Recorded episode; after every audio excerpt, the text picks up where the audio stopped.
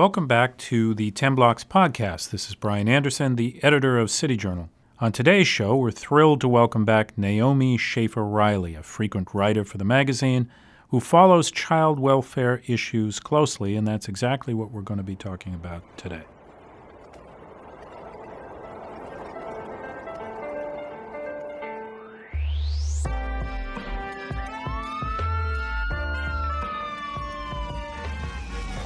Hello again, everyone. This is Brian Anderson, the editor of City Journal. Joining me on the show today is Naomi Schaefer Riley. Naomi is a resident fellow at the American Enterprise Institute, focusing on issues regarding child welfare, as well as a senior fellow at the Independent Women's Forum and a longtime contributor to City Journal. You can follow her on Twitter at Naomi S. Riley. This is Naomi's second time joining us in the studio, and we're happy to have her back. Naomi, thanks for coming on. Thank you. It's a pleasure. You've been writing a lot for us recently about foster care, and I know it's something you feel strongly about and have covered for a while. Uh, so let's start with this question What is the general state of foster care in America, and uh, uh, what is the size of the foster care population?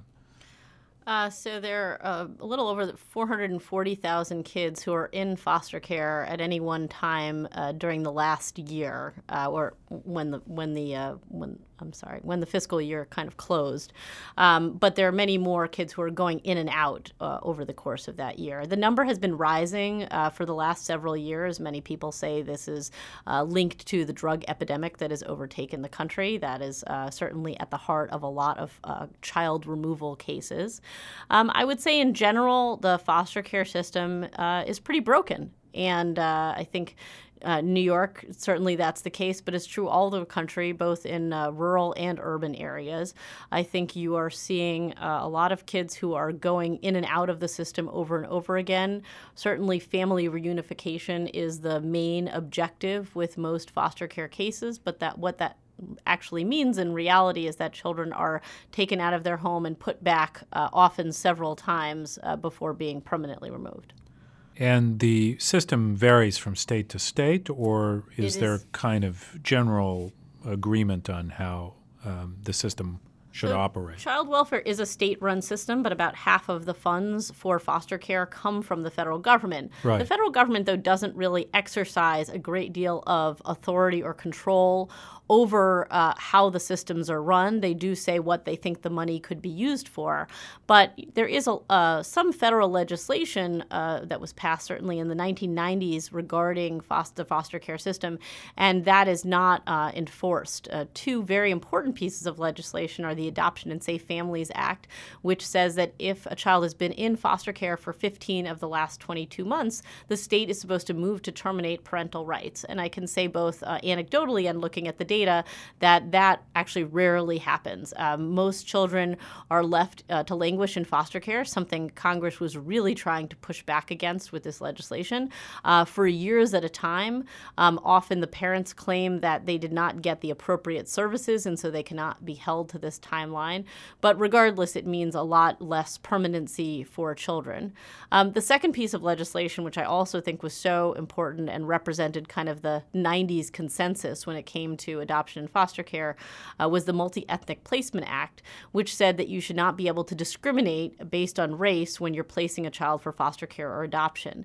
Uh, and I talk to people regularly who talk about how in family court, um, their race is regularly brought up, typically white parents who are told that they could not possibly know what it would be like to raise a black child. And so the foster care system would rather twiddle its thumbs and wait around for somebody else who looks like the child. There's a story here in the news uh, lately, a, a horrible uh, case uh, involving um, a six year old boy who died, um, I guess it's over three years ago uh, at this point, uh, Zymere Perkins. Um, he was allegedly beaten to death by his his mother's boyfriend. So it, it certainly illumines some of the, uh, you know, some of the um, awful um, situations that these these kids can find themselves in. As the story has emerged, we now know that the children's services here in the city had launched five different investigations into into allegations of abuse against the boy.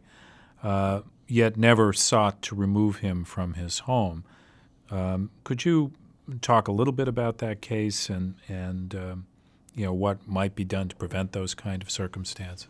Yeah, so this was 2016, and as you say, uh, you know, particularly the aspect of this case that involved the, the mother's boyfriend. Um, unfortunately, that is a pattern in a lot of these cases. A non relative male living in a house means that a child is in significantly greater danger uh, than if they were living with two biological parents, and certainly not um, with two married biological parents. I think it's a child is about uh, 10 times as likely to be abused when they are living uh, with a mother and, and a non relative male uh, in the house. So, so certainly that comes out here. Um, I think you know the other thing that's important to note is that um, you know the mother really uh, did not intervene. This is a case, unfortunately, I think of a mother deciding to stand by her man instead of standing by her child, um, and she stood by while this was going on. And some of the details that have come out in the trial, you know, that she waited uh, quite a while doing her makeup, you know, when she thought the child might be dead uh, before actually calling emergency services. Um, I think the uh, Amer- um, Administration for Children's Services in New York has certainly undergone uh, quite a, a, change in the last couple of years. Gladys Carrion, um, who was the commissioner when this happened and who oversaw a lot of failures in the system, was forced to uh, resign in disgrace after the Zymere Perkins case. Uh, David Hansell, who's taken over, certainly uh, did a, a top to bottom assessment of what was going on in the system, and I think he's he's certainly made some important administrative changes changes. Unfortunately, it's very hard for us to figure out what goes on uh, behind closed doors in some of these families. A lot of our caseworkers are not very well trained. They're certainly not trained to do the kind of investigative work which I think is much more akin to law enforcement than social work. Uh, and so that's one of the systemic changes I'd like to see is in terms of how we recruit CPS workers. I'd like to see them coming out of a much more law enforcement oriented background because that's what we're actually asking them to do. Uh, the second thing I would just mention, uh, this is a big topic, uh, is the use of predictive analytics in order to try to figure out which children are most at risk. We get tens of thousands of calls into child abuse hotlines in urban areas. Often these systems are overwhelmed, uh, and in part they're overwhelmed because some of the calls coming in are simply not worthy of any kind of investigation, or there's not enough information to do any kind of investigation. But if we could combine some of the data that we have about these families through, uh, you know, from TANF programs or education records or criminal records of the parents, we might be able to know which cases need our more urgent attention. That's a very interesting point. So that big data and and increasingly sophisticated technology may be able to to help in these these circumstances. Yes, you know, it's these, not just for baseball. Conditions. Right. Uh, well, police police departments are starting to adapt uh, adopt some of these uh, you know these predictive uh, platforms as well. Now, um, your last essay for the magazine, which appeared in the summer issue, was a terrific piece called "Wanted: More and Better Foster Parents." and looked at a different uh, aspect of the foster care situation. In that piece, you pointed out that, um, according to national estimates, about half of all foster parents uh, decide to quit after or during their first year of being foster parents. Uh, talk a little bit about that and what uh, the very interesting nonprofit um, you profiled in that piece is doing to, to address that. So I think the experience of foster parents, as I've talked to them across the country, has been one of, of great frustration. Uh, and, and often they will say to me, the foster parents will say to me, it's not the kids, it's the adults. I mean, certainly these kids are very challenging. They have come from places of real trauma, um, physical, emotional abuse, neglect. They don't know how to relate to other people. But these parents kind of know that getting into it. What they don't realize is that uh, they will be spending, how much of their life they will be spending dealing with caseworkers, dealing with the family court system, another issue I've written about for City Journal, um, and and how frustrating this is. I mean, I sometimes ask people, you know, they they ask me, I don't, I am not a foster parent, but because I've written so much about it, people will ask me, do you think I should do foster parenting? And I will say to them, half jokingly, how many hours a week would you be prepared to spend at the DMV? Um, because that is what it is like. Only you know, children's lives are at stake here. Um, I will say that uh, the other thing that foster parents have experienced, and this is uh, a little bit of the, the piece I wrote for you, is a is a kind of lack of support. And Project One Two Seven, which was uh, you know founded uh, about 15 years ago in Colorado, is actually a program. It's a faith based program, but it's essentially uh, meant to help churches, mostly large uh, evangelical churches, recruit, train, and support foster families.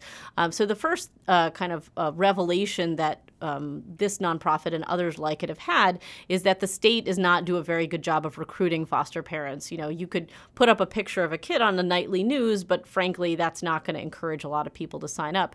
If you go into a pulpit and you say, these are the seven kids in your zip code tonight who need a bed, um, that actually has much more of an effect on people's consciences. The second thing that they did is they decided they were going to do their own training. So the state, you know, gave them basic requirements for what foster parents need to know, and they've incorporated that curriculum into a more faith-based context. Um, they still include all of the you know information about you know everything from CPR to understanding what trauma is, um, but they they add more to it, add more context, and often put it make it. Uh, happen in more convenient places and times than the state was willing to do. The final thing that I think is probably the most important part is that uh, Project 127 and some other organizations have put in place this support network. And they have said to families if you want to sign up to do foster parenting, you actually have to come to us with four or five other people, other adults, couples, families who are willing to help you in this process. That means that they will be willing to babysit the kid if you need, you know, a night off. They will be willing to help, you know, carpool with this child. They will be willing to help you build furniture if you're taking in foster kids, you know, and you don't happen to have that. Um, they will be making meals and, and they will be praying for you, frankly, um, because that level of support is so important to getting people to continue this. Child welfare services, as you noted earlier, is typically handled by state and local governments. Uh, but the uh, Trump administration uh, did make a mark, I think, in, in child welfare policy this year by rescinding uh, the Obama era regulation that banned federal funding for religiously based providers like this group that you're you're describing in in Colorado. Um, can you talk a little bit about uh, the, the, that uh, approach that the Trump administration has taken and, and whether that uh, promises to do some good? So Project 127 wasn't in immediate danger of losing its funding because they're not a placement agency, which is that to say they don't actually take the foster ch- children and put them into homes. Right. But I think the long-term plan, obviously, on the on the part of um, you know folks who really want uh, foster care to be a kind of social engineering project, um, was really to take away any kind of faith-based agency from broadly doing this kind of work. That being said, I think the Trump administration did strike a blow here here, you know, both symbolic but also practical, um, in saying that we need to make sure that there is uh, as much support as possible for these children and and as many agencies as possible that are doing this kind of training and placement, regardless of their religious identity. And I have to say, what what has annoyed me so much about this debate is I think that looking back on the debate that this country had over gay marriage a few years ago, you can find some very good examples where people said gay marriage is so important because we we gay gay couples should be able to adopt. And and it was even the, the question was even posed do you feel you know that is so important that that we stick to only heterosexual marriage that that you'd rather see a child languish in foster care than get placed with a, a gay couple? And i think a lot of conservatives frankly answered that question and said no i think this child should be in a loving home even if i don't happen to agree with this particular arrangement. Now when the shoe is on the other foot and and conservatives are saying, look, we want to make sure that as many options are available as possible. Now the other side is saying, wait, if you don't adhere to my orthodoxy, which is that all, you know, all families, uh, you know, that, that the Catholic Church or, or evangelical faith-based organizations must place a child with any family uh, out there, regardless of the family structure, um, then we would like to shut you down. And that to me is, again, placing the interests of the adult over the interests of the children. Very important point, Naomi. Uh, now, don't forget to check out uh, Naomi Riley's work at City Journal on child welfare, foster care, related issues. Uh, you can find it on our website. We'll link to her author page in the description. You can follow Naomi on Twitter at Naomi S. Riley. You can also find City Journal on Twitter, of course, at City Journal. Remember, you can email us at podcast at city journal.org if you have any questions or suggestions. And always, if you like what you heard on the podcast, please give us a rating on iTunes.